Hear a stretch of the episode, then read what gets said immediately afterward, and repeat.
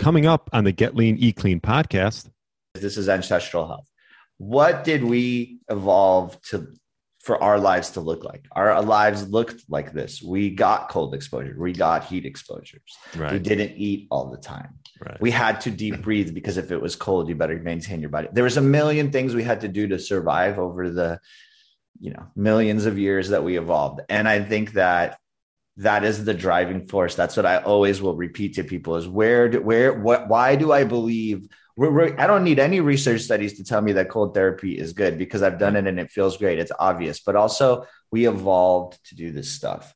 Then you find out about the heat shock proteins. Then you find out about the neurochemical changes that happen. Then you find out about the power of overcoming the fear of going into something cold, the resiliency that it builds. And then you find out there's an overwhelming amount of research to support it. And yet never in my, 4 years of med school, internal medicine residency, did anyone ever mention a cold plunge, a sauna, a deep breathing? The only thing that was mentioned is high intensity interval training. And at no point did they actually explain what that means. Hello, and welcome to the Get Lean, Eat Clean podcast. I'm Brian Gryn, and I'm here to give you actionable tips to get your body back to what it once was 5, 10, even 15 years ago. Each week, I'll give you an in-depth interview with a health expert from around the world to cut through the fluff and get you long-term sustainable results. This week, I interviewed the founder of Evolve Healthcare, Dr. Gary Shlifer. He's a board-certified internal medicine physician specializing in preventative care, nutrition, and anti-aging medicine. We discussed ancestral principles to help your mental health, importance of eating seasonally, nutrient-dense foods, problems with our healthcare system, and his one tip to get your body back to what it once was. This was my second time around interviewing Dr. Gary Shlifer. I really enjoyed it. Tons of great tips that you can apply, and I hope you enjoy. Thanks so much for listening. All right, welcome to the Get Lean, Eat Clean podcast. My name is Brian Gryn, and for the second time around, I have Dr. Gary Shlifer. I hope I said your name right. Shlifer or Schlifer, that's okay. Oh, good. So I could have gone either way. Yeah. Thanks, Brian. Yeah. Thanks for coming on again. Gary, as you know, is a board-certified internal medicine physician, and he specializes in preventative care, nutrition, and anti-aging medicine. He's out in LA. Are you still out in LA? I am. Yeah, the practice is thriving. It's been busy and fun growing the practice. Yeah. Yeah, and you are. Is that what you would do? Say you would do 80% of the time, or I know you do some podcasting and some guest hosting. Yeah. I mean, my practice evolved really organically. I worked in the hospital for a while. I got very frustrated with it, and then I probably spend maybe 60% of my time with Evolve Healthcare. Evolve has an in-office component. And then I see patients in boarding cares, nursing homes, that sort of thing. And I have a team of nurse practitioners that I've trained. And so it's a very traditional medical practice, the way someone might imagine a doctor practiced many years ago. Very few doctors are doing that, at least here in Los Angeles. So I'm very proud of that. And then I do a lot of hospice, and I don't know if that came up on our last talk, but it's a passion of mine. I really love it. I think it's like a great place for me to use my skills and help people. And then probably like 10% of my time is with extra stuff. I have a little supplement line I was working on. I'm working on a mental health program within Evolve, which is my dream, which we can talk about. I really am passionate about mental health and psychedelic-assisted psychotherapy specifically. And we all know about the psychedelic movement that's going on. And then I dabble in podcasting. I'm always open to joining folks and sharing my ideas. And I think the dream is to build something impressive so that I could have yet a bigger platform to share my ideas. Though I don't really pursue the podcasting like in any formal way, if that makes sense. No, that was a good summary. And yeah, you mentioned some things in mental health. I actually had Dr. Tommy Wood on. I'm familiar with Dr. Wood, and that was great because it's not a topic that we touch on too much on the podcast. And it's actually interesting. Before we did this interview, I actually did a cold plunge. Oh, Yeah. And I was lucky enough to put one in my house. And I was just thinking, like, how much this has such a positive impact on my mental health. And I'm someone who, I don't have like necessarily like a mental health issue, but just the process of doing it, it's amazing how it sets me for the day. And I'm just curious, what type of things or techniques are you passionate about regarding mental health as far as helping people? Yeah. Well, specifically, you were kind of bringing up the lifestyle component. I think it's the easiest way to tackle mental health, honestly. To speak to that, I personally do this, and I try to encourage all of my patients to do this. I think, like you just said, you don't need to have a quote unquote mental health disorder to focus on your mental health. In fact, if you don't want to have a mental health disorder, you should probably put time towards your mental health proactively, just like you don't need to be fat to start dieting. You can think about your diet and learn about your diet and become healthier just because you want to, even if you already are. I think there's so many stories in our community of people that were like super sick, or, you know, someone in their family became super sick and that set them on their journey. And I always just want to remind people, you don't have to get super sick to go on a health journey. You can just want to be the healthiest version of yourself. Right.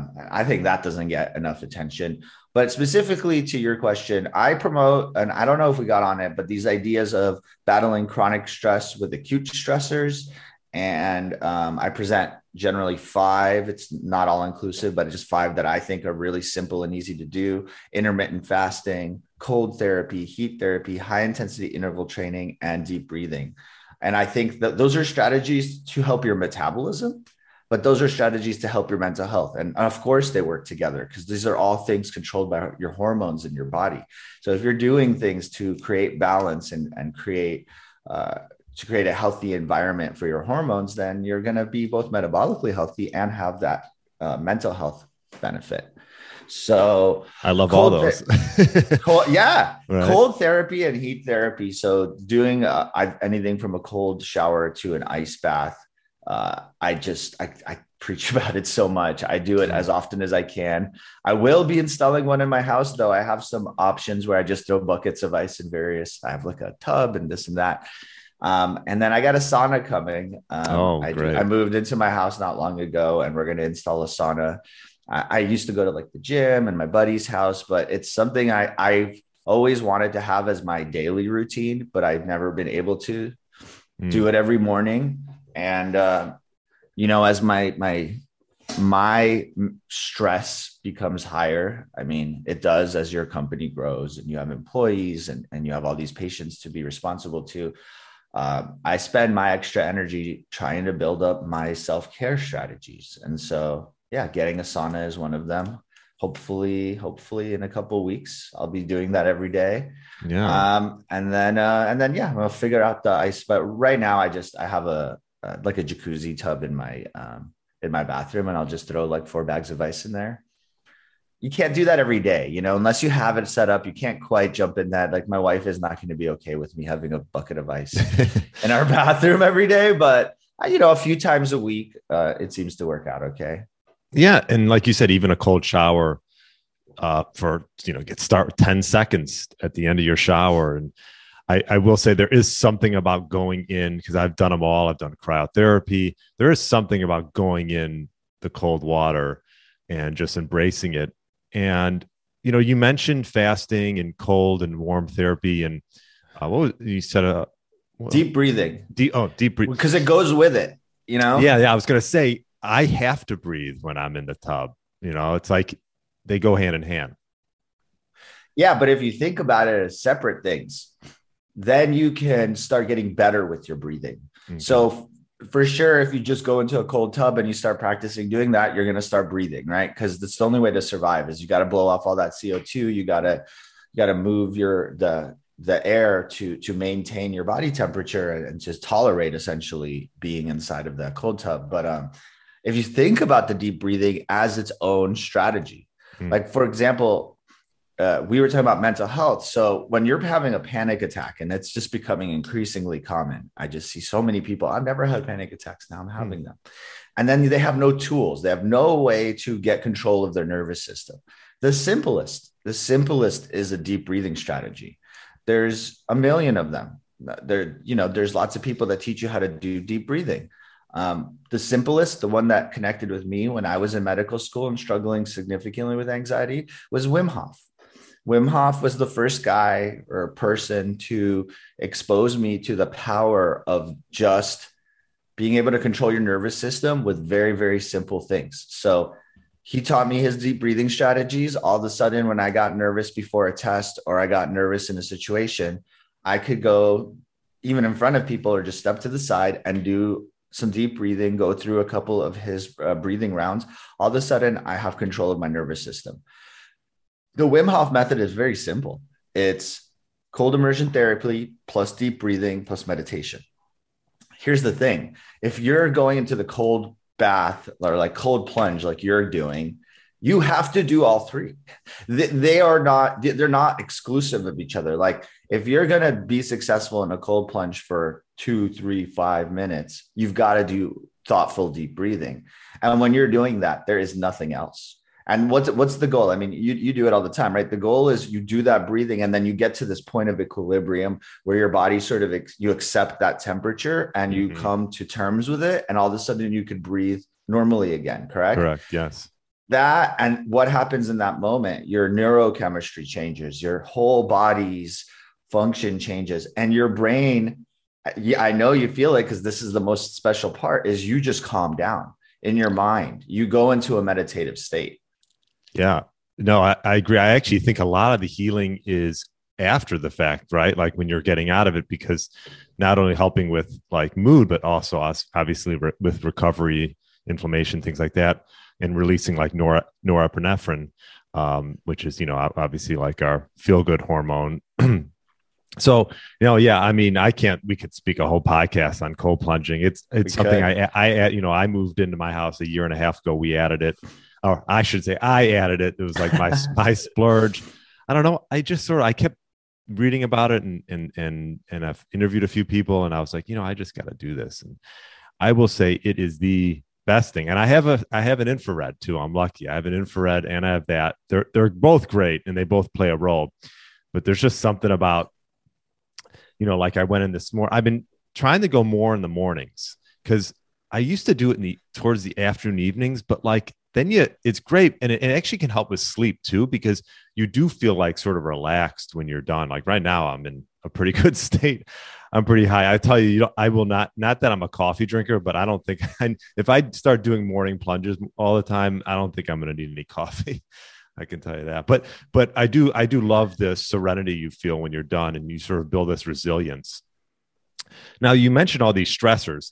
These are obviously all, acute stressors. And it's interesting. My buddy, Brad Kearns, I forgot he interviewed, the name is escaping me, but this guy was almost not like talking down, but saying like, well, we have these lifestyles that are already stressed. You have to just be careful with all these other stressors. And I do agree with that, but to what point, I guess, what are your thoughts around that as someone to say that someone that's like chronically stressed probably should they maybe not do all these at once and keep an eye on how many stressors they're actually using? 100%. Okay. I didn't hear that, what you were referring to, but look, acute stressors can get you in trouble. You can go to the hospital and get very, very sick from going into the sauna for too long.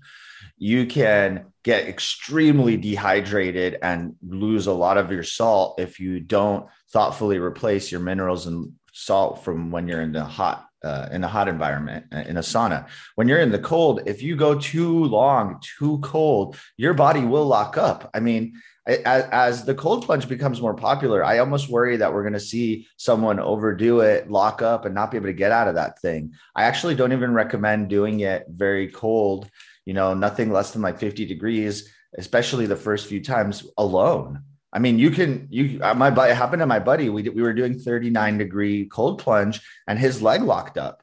I mean, the way his is, he was able to, but I'm just saying like these are benign things. Fasting, you can get in crazy trouble with fasting. If you're not consuming enough food in general and you're trying to fast, I mean, you're just starving yourself. If you're not replacing the water and the minerals, if you're not eating enough fat, you're just starving and you're going to deplete yourself.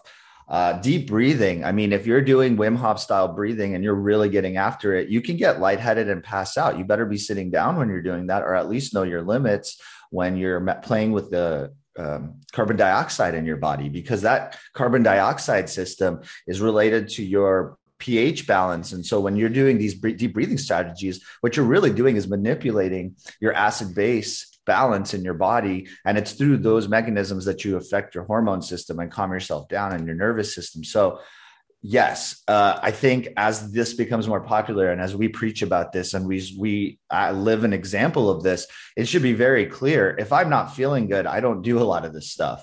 This is done very thoughtfully. There's prep, there's post work you have to do. You have to understand the mechanisms that are working. It's just like food. If you don't really understand macros, if you don't really understand ketosis, if you don't really understand your hormones that control hunger and satiety, you're going to struggle because things are going to happen and you're not going to understand what's going on. I think that's why so many podcasts and so many people like us exist, because it's not simple. It's not this like, I eat carnivore, I eat vegan, I cold plunge, I do fasting. It's not that simple. None of it is.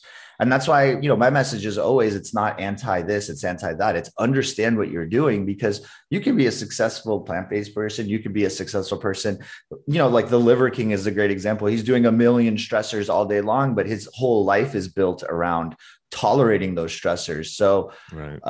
The only thing I would pick apart in what you had mentioned before is I do think there's a difference between chronic and acute stress. So if you're chronically stressed, I do think you have to incorporate acute stressors to build that resiliency. However, for someone who is not in good shape and who might be severely stressed out, all they need to do is deep breathing twice a day. That might be all that is safe for them to do and might be a good step in the right direction. I think that for most people that have never heard about what we're talking about, if they put their foot in 40-degree cold plunge, man, they're never going to do it again. They're not going to get it. If they're not deep breathing, walking into the thing, they're just going to freeze up and last 4 seconds and none of the benefits will be there. So yeah, but I will also add, you should not be afraid of these things. So nothing is right. Nothing in life is free. Everything has a price. That doesn't mean you fear things that have risk. It means you learn and you get educated and you do it right. Because all of the things that we talked about that will make you healthier are somewhat unpleasant and difficult. That's it. Yeah. Unpleasant. I mean, I go back to when I first started fasting, like it was unpleasant. I remember like I tried to play golf. I think I was in a fast. I'm like, and I just had these cramps and like, you know, I just couldn't get through the round. I'm like, oh, this is not going well. Right. So like, for any of this stuff, yeah. I mean, the first time I started doing plunging, was it like the most enjoyable experience? No, but like you said, I think if you dip your toe and you just gradually try to do all of these, maybe one thing at a time, you don't have to do all, you know, fasting, cold plunge, hot, warm, you know, whatever, all in one day. Right. So I agree. Like with my fasting, it was almost like a stepladder approach. And I think you should take that approach for all of these stressors. Think about it as, you know, one of them is high intensity interval training. So let's use weightlifting as an example. You would never sit down, you know, you've never lifted before. And like, let me do, you know, 185 pound bench press because 2 plates look cool on the bar and I can do it. No. Or I guess that's two plates on each side, whatever. Plates on each side would be 205. I think 205. Yeah, right. 205. My point is that you start with maybe just the bar. Right? Like day one might just be the bar. Right. And then you do that a lot. And then you put 5 pounds on, and then you put 10 pounds on. I think all of these things are like that. Yeah. I think even the deep breathing, which feels like the most benign, if you do too many sessions that first time and you get too lightheaded, you're not going to feel great. So yeah. But no one does it. Here's the big rub, I think, on this conversation. Went to medical school. Never heard about any of this stuff. Went and studied kind of an integrative medicine approach. It was all herbs and supplements. It was still what you put in your mouth. it was still just like, what substances could you put in your mouth to change your body? Right. That's like that functional medicine, food is medicine, herbs. It's still missing the point. The point is just put good food in your body. There's probably a bunch of other things we need to add because our food system is broken, but if it wasn't, presumably you wouldn't need anything else. But it's what you do with your body. It's what you do with your free time. It's how you wake up in the morning. It's how you, it's your morning routine. It's your, because what are we really talking about? Morning routine, an evening routine. We're talking about self-care routines. We're talking about super basic stuff. We're just bringing to the table these new modalities. But here's the thing, not new modalities. All of this, the reason why I'm passionate about it is this is ancestral health. What did we evolve to for our lives to look like? Our lives looked like this. We got cold exposure. We got heat exposures. Right. We didn't eat all the time. Right. We had to deep breathe because if it was cold, you better maintain your body. There was a million things we had to do to survive over the, you know, millions of years that we evolved. And I think that that is the driving force. That's what I always will repeat to people is why do I believe I don't need any research studies to tell me that cold therapy is good because I've done it and it feels great. It's obvious, but also we evolved to do this stuff. Then you find out about the heat shock proteins. Then you find out about the neurochemical changes that happen. Then you find out about the power of overcoming the fear of going into something cold, the resiliency that it builds. And then you find out there's an overwhelming amount of research to support it. And yet never in my, 4 years of med school, internal medicine residency, did anyone ever mention a cold plunge, a sauna, a deep breathing? The only thing that was mentioned is high intensity interval training. And at no point did they actually explain what that means. So again, the students don't come out knowing what it is. They just know what lifestyle modification, that word and they don't know. So I think that's something really important to learn. We're just echoing back to our ancestors and saying and I'll say one more thing. Mm-hmm. I'm Russian. You guys all know about the Russian banya. So traditionally, what? I'm sorry. Russian banya. Okay. A banya is a Russian bath. It's like a traditional activity that Russian folks have done for, I don't know, my grandfather talked about it. His grandfather, it was always a thing. And what is a Russian banya? It's a traditional Finnish sauna. You go into the sauna, you get super hot. You do these leaves that you smack on your back that helps with the blood flow and kind of opens, and it's a little bit painful and it kind of like shocks your system. Then you jump into cold plunge. Well, and then in the Russian banya, you might have some vodka and you might go back in the sauna. Anyway, but the idea is that these are traditional behaviors. These are things that people did for leisure, but really they were making them healthy. And at least in LA, there's lots of Korean saunas out here and very, very similar experience. The only place that those saunas exist or those experiences exist in our modern Western world is the gym and like a hotel. Right. It's not really part of our day to day. It's like a post gym thing, but the way you and me are talking about, Brian, it's a morning routine. Very, very different way we are encouraging people to incorporate it in their lives than the way it currently is.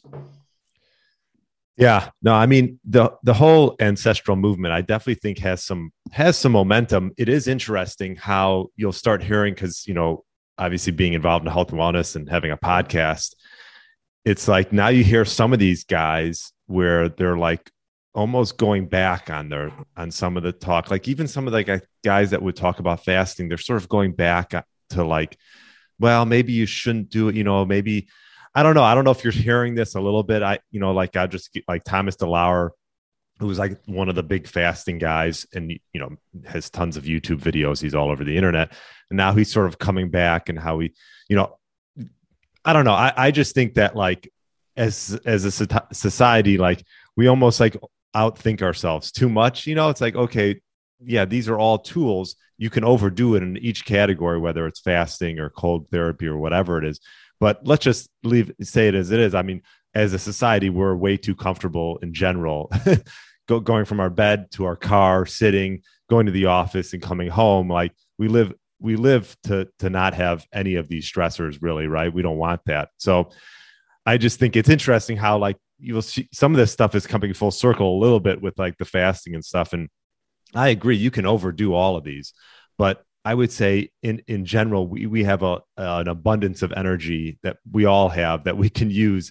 And that's our own fat stores. And if you could learn to tap into those, I think most people would be better off. Yeah, absolutely. I think I don't know the gentleman you were referring to, but I was very uncomfortable with a lot of the promotion of the intermittent fasting by a lot of the social media people. Very, very similar to me as the carnivore movement. I think that when you take a tool, like one tool, it's like a screwdriver, and say, look, this screwdriver will fix everything, and you better use the screwdriver every day and use it as much as possible. You've missed the point. Like immediately you've missed the point. So when I saw people jump on the carnivore train and like become like the guru for carnivore and tell everyone they should be carnivore indefinitely, and more than that, just start poo-pooing like any carbohydrate or poo-pooing like any alternative, at that point, you've missed the mark, and you've become the religious style zealot that we are trying to fight against, where, oh, all animal food's bad, all red meat's bad. It's this, you can't fight fire with fire. You got to fight the silly ideas that don't make any sense with real common sense, scientific lifestyle guidance. So carnivore is a tool. It is not a diet forever. You can eat a carnivore-ish diet, but if you never have a carbohydrate and you never spike your insulin, you're going to not be healthy. It's not how it works. So when we say you're spiking your insulin too much and your response is, well, I'll never spike my insulin ever again. What are you talking about? Like, why would you even suggest that? So when it comes to fasting, it's the same thing. I saw all these people figure out fasting, and all of a sudden it's like, I'm doing a 36. I got to do 4 days. What? What? Why? What are you doing? And how often are you doing that? And what is your goal? Like, okay, you figured out the concept of autophagy. Does that mean that's it? That you figured it out? That now you're going to just be in autophagy so you could be forever healthy and young? It's not how it works. Fasting has risks. Fasting has to be done very thoughtfully. It is dangerous if you do it aggressively.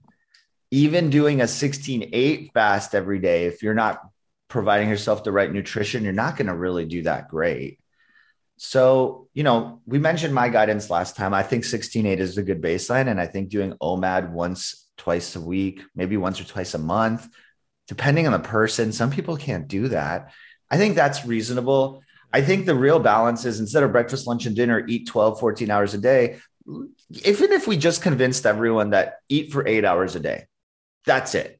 Like, that would make more health benefit for people than trying to explain to everyone autophagy and how many hours you can do it. And you know what I mean? So I think just like anything else, it's getting monetized and people try to get popular off this stuff. And that doesn't work. You have to present a really robust idea of what a healthy lifestyle looks like to really explain to people what's going on. Yeah. And I think there's that self-experimentation, right? Like, I find like myself, I'm always changing it up. And like, I've gone from 16-8 to, 20 hours and having a 4-hour window and just trying to figure out what would work best. Because I think one of the struggles, at least for me sometimes, is getting enough protein within that window. If I'm going to have two meals, I typically have two meals. And you'll talk to protein experts and people who want to build muscle. They say, well, you should spike muscle protein synthesis 3 to 4 times a day. You know, I just interviewed a few scientists, and I'm like, well, that's great, but I don't know if I want to eat 4 times a day. You know, so I think you have to find the balance, and there's that self-experimentation. You could look at, like you said, all these different studies done, and they're done on, you know, who knows, on animals and on certain people. But like, I think you have to be your own study, right? Like, you have to really, you know, what works best for yourself. And same thing with me. So anyways, I think we've touched. Let me add one thing before we move on. The trick is actually this. It's that we constantly need change. So what we don't talk about enough is seasonality. So the reality is that you probably you could eat a carnivore diet, do a lot of fasting, maybe during the winter, high fat diet. Then as it gets warmer, you're going to change your diet. You're going to embrace some of the new plant matter that's local to your environment. Mm-hmm. You're going to pickle some of the plants from before. You know what I'm saying? So there's this dynamic interplay that we used to have with our environment that's very seasonal and local, and everyone's was slightly different, but we were in tune with the world around us. And so I think that when you're buying little packets bought in plastic with a cool brand on it, or you're watching some dude's or person's podcast, and like trying to just do what they're doing, you're missing the boat, because you might live in a different environment. Your biology is going to be different and your past is going to be different, which is why you have to understand why we are recommending these things. That's why we keep trying to reinforce like the mechanisms of action and the side effects and how to negate them, so that you can go on your own journey. I think that's really what it is. It's no one can tell you how to do this. You can learn from a bunch of smart people, bunch of people that did self-experimentation. And then from there, you can create your version of this. And I don't think there's a one size fits all to being healthy. Yeah. No, I like that you bring up like the seasonality of eating and, you know, even doing any of this is the fact that like, guess I was listening to you, you talk about like carnivore, like nose to tail. And obviously there's a lot of supplement companies now that are making, you know, heart, liver, spleen, you can get it all, right? I mean, ancestral supplements obviously is one of them. And I know nose to tail with your buddy, Brian, and it's great, but I was listening to a carnivore talk about, well, if you do hunt an animal, right? Like the liver's only one part, and you're only having, that's such a small percent of the animal. And you're eating that maybe once every, you know, so often. Same thing with like eating seasonally, and like, should you have honey every day? Like, you know, Paul Saladino's got into honey, and that's great. But like, ancestrally, did we eat honey every day? No, probably not. We ate it once every so often when they got it.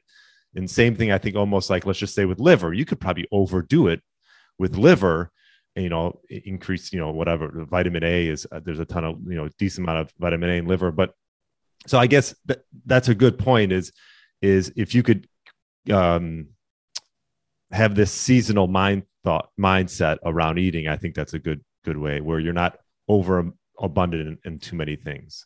Yeah. And like, and going along with that, it's like, okay, so if you're trying to mimic your ancestral origins, what would happen? You would slaughter an animal, or you'd catch an animal, then you'd eat the organs, because they're going to go bad, and they're the most nutrient dense.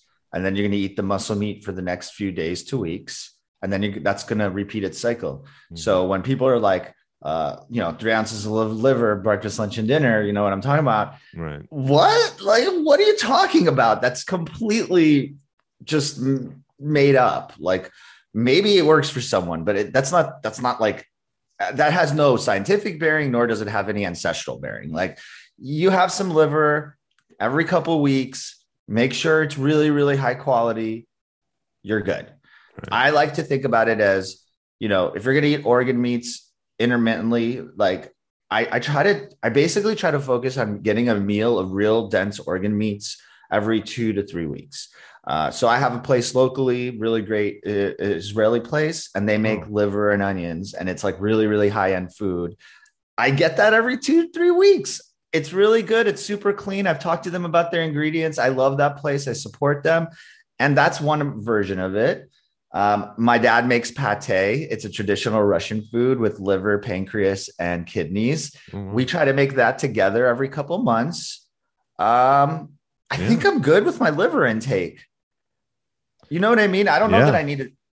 I don't need no. The only time I recommend those liver capsules is it's a good way to get iron without taking a pharmaceutical iron pill. And I think that's a fun way to use organ meat. Is people with deficiencies, it really makes sense. Like, go to the source, right? I love that. But I don't think eating liver every day makes any sense, no matter how you cut it. You know, even this idea that, oh, we're like the alpha wolf and we want to eat the top quality. Yeah, but even the alpha wolf doesn't hunt a new animal every day. Maybe I'm wrong, but I don't think they're eating the liver every day. Right. So. Yeah, no.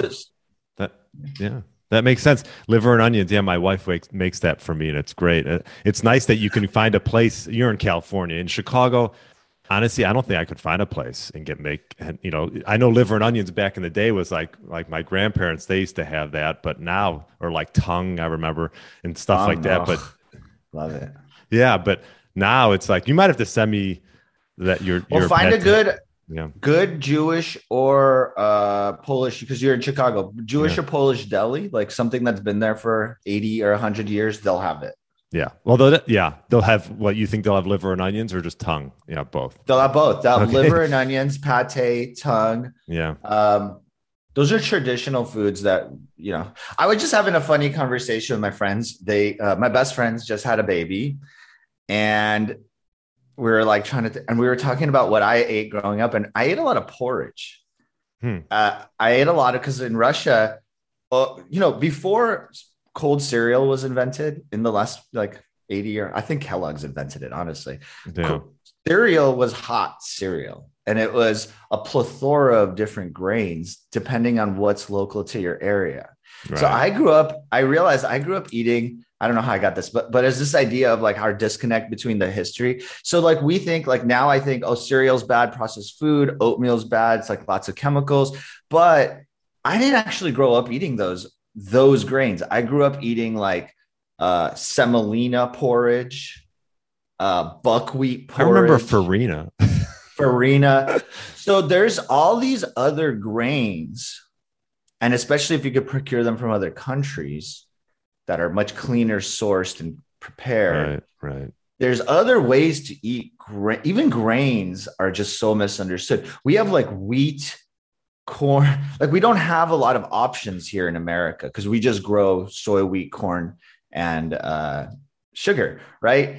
That's like what we grow in America. So number one products that we grow in our farmlands. Right. But like I grew up every morning, like 5 mornings, eating buckwheat, either cold buckwheat with a little bit of milk or hot buckwheat with even salt and pepper, or like some of the leftover meat from the night before. That was a breakfast. When you look at the nutritional content of buckwheat, it's a superior grain with far more protein, far lower glycemic load. It just blows my mind how bad our food system is here. Like we have completely destroyed the concept of what real food is, and it's sad, because there's a lot of really good stuff out there, and it's not this battle of meat versus plant versus grain versus this versus that. It should be a dynamic process of what's available to you and what makes sense during that time of year. And it's interesting. I just had this thought, changing topics a little bit, but your Instagram handle, you board certified internal medicine physician focusing on prevention, nutrition, and health optimization. I'm thinking to myself, shouldn't every physician have that as their tag? But that's not really the case. It's, a lot of it is like sick care, right? You wait till you're sick and you get some type of drug. Just switching lines a little bit. What do you think needs to be changed? I know this is heavy, that we don't have to go, but our healthcare system, what are some of the things that need to be changed with our healthcare system? Man, that's a heavy one. I know, that's why I said it. Well, someone like yourself and what you're doing, as an internal medicine physician, prevention, nutrition, health optimization, I think we talked about this with the first interview. This is where I hope the trend would be going, but I think it's just, you're like a diamond. What's the term? Diamond in the rough. Diamond in the rough. It's tough to find someone like yourself. I'm trying to give a thoughtful answer. I'm trying to think about it as why was I able to develop what I've done? I think, there's a million answers to this question. I think most doctors are not as knowledgeable in the healthcare system. In fact, they don't understand anything about the healthcare system. They're trained to do a job within a system, which is being a doctor, but they are aggressively pushed to not step out of line. I think the only reason why I have had success, not just come up with an idea, I want to do this stuff, but kind of like been able to grow a practice and grow a community around me. Mm-hmm. Not even talking about online, like just my literally here, my patients, the people that know me here. It's because I got to learn about how the healthcare system works. My parents have been in practice for 30 years in the Valley. They kind of got me going. I've been so fortunate to have different mentors throughout the system, not people that I pursued, people that I met through my parents initially, then through different business relationships. These are people that are 30 years older than me. And some of them are younger than me because they're in some other part of the system. They're younger than me and we connect and they're able to educate me. So I've had a series of mentors that have taught me, how do insurance companies work? What are there's a million insurance companies. All of a sudden I understand them. How do these different levels of care work? Everything from being at home to the clinic, to a boarding care, to an assisted living, to an independent living, a convalescent home, a nursing facility, a hospital, the different kinds of hospitals. That's a lot of information. It's really like a business of medicine. I actually joke that the last 5 years have been a fellowship in the business of medicine for me. And it's, I know this is a weird way to answer the question because you're like, wow, what does business of medicine have to do? Well, in order to practice medicine the way I want to practice medicine, right, in order to not be fearful of every step I take that I'm going to get screwed, in order to be able to fund it myself and get paid by the insurance companies myself, I had to build all these relationships and set all this stuff up.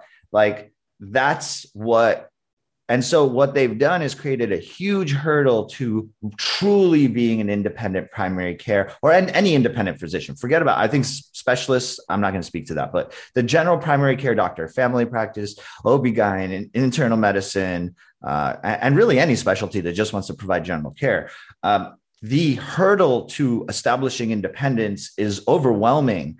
It's not just the actual logistics of doing it, but accruing the knowledge. Mm-hmm. A lot of people think that you come out of medical school and then residency and you know how things work. You don't know anything. They don't teach you anything. They barely teach you billing. They teach you how to put in the basic code so that they can get paid while you're a resident, but they don't teach you the intricacies of billing. They don't teach you tricks, how to optimize your billing cycle. They don't teach you how to build relationships with different organizations. They teach you, go get a job, go to this corporation. They're going to give you benefits. You're good. Don't ask questions. Here's the guidelines. Oh, you don't want to follow the guidelines?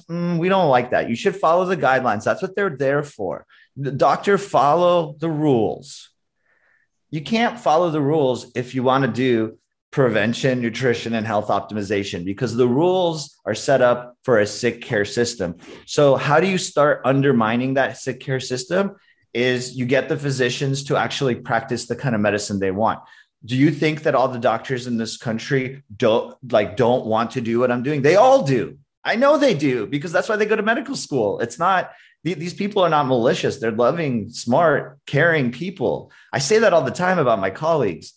Everyone wants to do a great job, but when you set them up to be employees, when you set them to be cogs in the wheel instead of leaders, when you take the smartest group in the hospital and you make them subordinate to God knows who, case managers, administrators, pharmacies, when the doctor is no longer in a place of leadership and you've selected out the smartest and you've trained them, assumingly the smartest, and you've trained them extensively, and then you take all their power away.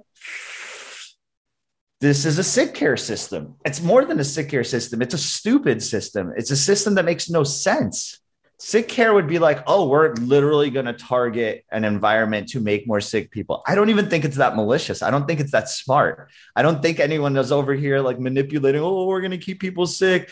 No, it's just money. And what happened? Yeah, go ahead. What happens when you put a doctor in a position of power? They're going to change the situation because they actually know what's going on. And they're like, no, I'm not going to put all of my patients on this sugar supplement that's supposed to help them heal. No, I've been trying to change that forever. I'm like, I want to change the little insurers to bone broth. That's one nutritional thing I want to do. Yeah, it would help so many people. Yeah. But anyway, they don't want to hear that because Ensure costs 20 cents and bone broth is going to cost $2 a box. That's going to be a huge knock against them. So when they hear me talk about that, they're like, oh my God, stop.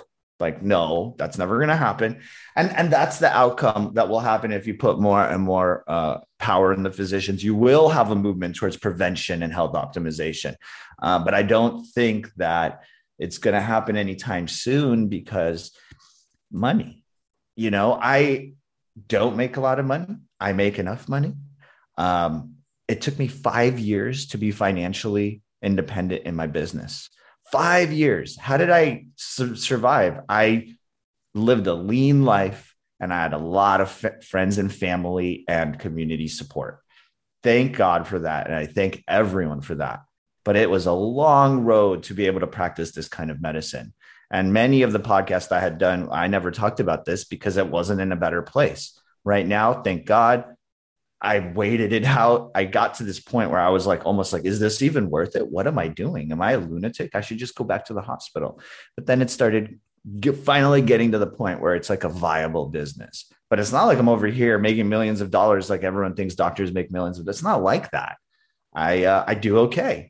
But I've worked for a decade and after graduating to get to here. So if I could do anything, I would create more freedom for physicians to do the kind of medicine they want to do without the fear of repercussion and financial sanctions and legal sanctions and all of this fear. I would take away the fear and I would let physicians have some more autonomy. And then you will see more health care and less sick care. I don't think I need to add anything to that. Yeah. You should have your own podcast. Thank you. Look, man, I love it. And I love just joining people. I don't know. Again, I think the message I have after having this conversation is, if I ever have any success in the public sphere, if I ever have a platform, it's going to be organic. I'm never going to go after it for money. I'm never going to be like, I'm the keto guy. I'm the animal guy. I'm this guy. I'm never going to do that. Me and Brian developed the concept of Sapien as a general idea of what healthcare looks like. It's convoluted. There's no one-liner. Sorry. There's no way to make it simple. So I don't know that it'll ever get mass appeal, but that's what I want to promote. And I would love, you know, I love it. And thank you for having me. I don't know. Like, I don't know. I'm going to go see 55 patients today after we're done here. Jesus. That's what I'm going to go do. 55. It's I have a different setup. I'm doing a supervised. I make it sound crazy. They're not like clinic visits. They're not even outpatient visits. I do a supervisory role for a healthcare organization. Again, because I have some understanding of how the different pieces. And so it's almost like a consulting job. And some of those are going to be visits. So maybe 20% of those will be formal, like medical visits. And the rest will be guidance to the organization, the nursing staff, the leaders, even some social work stuff. I try to help people navigate the healthcare system, and that's my job today. Yeah. No, I mean, what you shared on the issues with the healthcare system or the sick care system, I don't think I need to add anything to that. I think that was really well put. Just on a different note, on a different note, you talk about your Sapien. You know, the Sapien brand. Maybe let's just touch a little bit on, you know, what have you learned? What are some of the principles that you keep coming up? I mean, you said you're working in hospice. Is that, and that takes a special individual in itself. I will say that because actually my wife's mom recently passed and she did at-home hospice. And I don't know. The people that work with people who are in hospice. I mean, I think it takes a special person, but anyways, I just want to add that, but I was just gonna say, what have you learned in just from practicing, and what are some of maybe the principles that keep coming up that have helped people overcome maybe some of their health issues? I know that's another fairly general broad question, but you know, like, for example, I'll just say like some of the things for me that some of the principles that keep coming up when I help people are going for walks. Like, it's like simplicity. We might have talked I think you have dogs. Do you still have a dog? Or okay, yeah. Do I still have a dog? I had to He wants to be on the podcast. Trust me, I have two dogs that are being very quiet right now. So that's good. But like going for walks after meals, you know, maybe picking a time to close the kitchen at night, you know, little simple principles. What maybe are some of those principles that keep coming up that are helping your clients get optimal health? Yeah. I mean, I'm just trying to think of stuff that we haven't already talked about. Yeah. I think there's this huge piece that is important, and it's important in hospice too, as well as any primary care, general care setting. It's the interpersonal piece. It's the, you know, making sure you're having some connection with humans. I think it, you know, in the hospice setting, it's why it's so hard to watch someone who's in the dying process in the hospital or in a nursing home. It's so impersonal. There's so little like one-on-one, and the person just gets kind of lost in this environment, and it's very non-personal. Even though there's a lot of people around, there's not a lot of love. It's a lot of just like hustle and bustle. There's a huge push to home hospice. That's what I do. Or like a boarding care. A boarding care is essentially a home that is shared by like 6 residents, and there's some helpers, but it's just a house. And then an assisted living is just an apartment building with helpers. And so those environments are essentially homes. And so home hospice is so important because you get to be with the people that love you and care for you. And I think in the dying process, that trumps almost everything else. And that's because the interpersonal, the connection to another human, is probably as important as anything else we have talked about. Food, exercise, sleeping, and interpersonal contact. You know, like it is that important. And it's important for the average person that's trying to find their health to surround themselves with people that make them better and love them and support them through their journey, instead of naysayers and negative people or people that don't bring any value at all or just absorb energy. So having that really thoughtful, quality interpersonal experience, whether it's a friend or a loved one or a family, it doesn't matter, or just a caretaker. It's important in all aspects of what I call lifestyle medicine. If you're missing the interpersonal piece, you're miserable. So many of the cases in end of life care, my guidance is, look, you're sitting here with your loved one. You guys get to be together. So many people die alone. They don't get to be with their loved one, or they have no loved ones. They have no one. Loneliness is horrible. It's scary. It's devastating to the psyche. Eventually it will break you down physically too.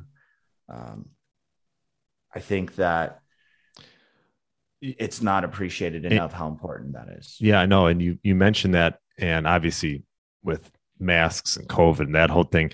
And now we're seeing it come back. You know, there is more of this community and this social settings. It's taken some time, and I think it'll maybe it'll never be, I don't know if it'll ever be this, you know, I think people are so apt to these Zoom meetings, and this is just sort of the reality of it. And there's a convenience to it, But yeah, no, there's something to be said about going out and meeting someone in person. And holding their hand. Like when I sit down, I mean, they teach us this in med school, like put your hand on someone's leg or arm. And like, people are so weird about that. There's no choice unless the patient is like afraid of me or super on guard. I'm like sitting down and like, I grab their hand, like before I'm even like talking to them. We're people. There's an energetic connection between us, and that energy is often more important than anything that is actually said. So yeah, I mean, on some level, we can communicate through that energetic level because we can look at each other. The Zoom call, at least you can see each other. You can't touch, but you can see. It's much more personal than just a telephone conversation or texting. Or texting, yeah. Although texting is weird. Like you can communicate quite a lot in just those little, like what you choose to write. So I don't know, but I don't know, man. Like everything I do is trying to be a human, trying to be nice to people and thoughtful and not dogmatic and not self-absorbed with my own ideas. And that's the guiding principle I use, no matter what part of the healthcare system I'm navigating. Yeah. Well, we've touched on a lot. I want to sort of finish up and and perhaps maybe I probably asked you this last time. I should go. I've been asking this to all my guests is, you know, if you were going to give a tip to an individual that wanted to get their body back or even their mind back to what it once was when they were in their 20s and 30s, because we have a lot of middle-aged in my audience that, you know, I say middle-aged, 40 plus. I mean, I'm 42. Honestly, I feel like I'm 25. So I think it's just a number. So you say middle-aged and what, you know, whatever, you know, right. But, you know, people that are, how about this, growing older? We're all growing older, right? What are maybe one or two tips that you would give someone that's maybe looking to get back to when they were when they're in their 20s and 30s? I don't know. It's all this stuff. I mean, look, if I had to pick one thing, it's skip breakfast, eat 8 hours a day, and sweat. Pick something that makes you sweat, whether it's going in the sauna, whether it's working in the yard, whether it's going for a run, lifting weights, doing a Pilates class. Sweat every day and eat for a shorter window of time than you ever did before. It's just 2 of the 5 stressors that should be done every day. You don't have to be crazy and stress it out. Like, you could just do gardening work, right, enough to get a little sweaty, and you just have to not eat breakfast. It's not like you're starving, you know? Right. So I think like just really low hanging fruit like that. Another idea is just start listening to every podcast by Brian Gryn. Listen to every podcast by Food Lies. Is the movie out yet? Food Lies. I know he says it's going to come out by the end of the year. Okay. He's got his face buried in it. Yeah. I Brian know what Sanders. You're saying. Yeah. For people that don't know, Brian Sanders, who was on the show earlier a while back when I first started, he has, what would you call it? Is it like a documentary? It's not a documentary. Is it? It's called Food Lies. Yeah. It is he interviewed like every famous person, every scientist. They traveled to Africa. They traveled all over the country. They have so much amazing content. Brian wants to put out like a real, real special movie. There's been a lot of like sort of animal-based movies. He really wants to do something special. He is a perfectionist, so I expect the movie to be fantastic. It's been delayed, but I know that they're in the final steps of editing and just finishing it off. So I'm excited. Okay. I think there's a little bit of, maybe I'm supposed to do a little like overdub, like kind of big picture stuff. And that's supposed to be the last thing that my involvement, but we'll see. I'm excited. I think it's going to be good. That's for sure. Yeah. Yeah. I know he's been talking about it for a few years now. So we'll look out for that. Maybe I'll get him on when it comes out. Yeah. Well, Dr. Gary, this was great. I love having you on. This is second time around, and I think we touched on a lot of great topics. So I appreciate you coming on. Thank you, Brian. It's a pleasure. And reach out to me if anyone has any questions or interested in what I'm doing at Dr. Gary Evolve on IG. Yeah, I'll put all links in the show notes, and evolvehealthcare.com, and also involved in Sapien. So appreciate it again. Have a great day. Thanks, everyone. Thanks for listening to the Get Lean, Eat Clean podcast. I understand there are millions of other podcasts out there, and you've chosen to listen to mine, and I appreciate that. Check out the show notes at briangryn.com for everything that was mentioned in this episode. Feel free to subscribe to the podcast and share it with a friend or family member that's looking to get their body back to what it once was. Thanks again, and have a great day.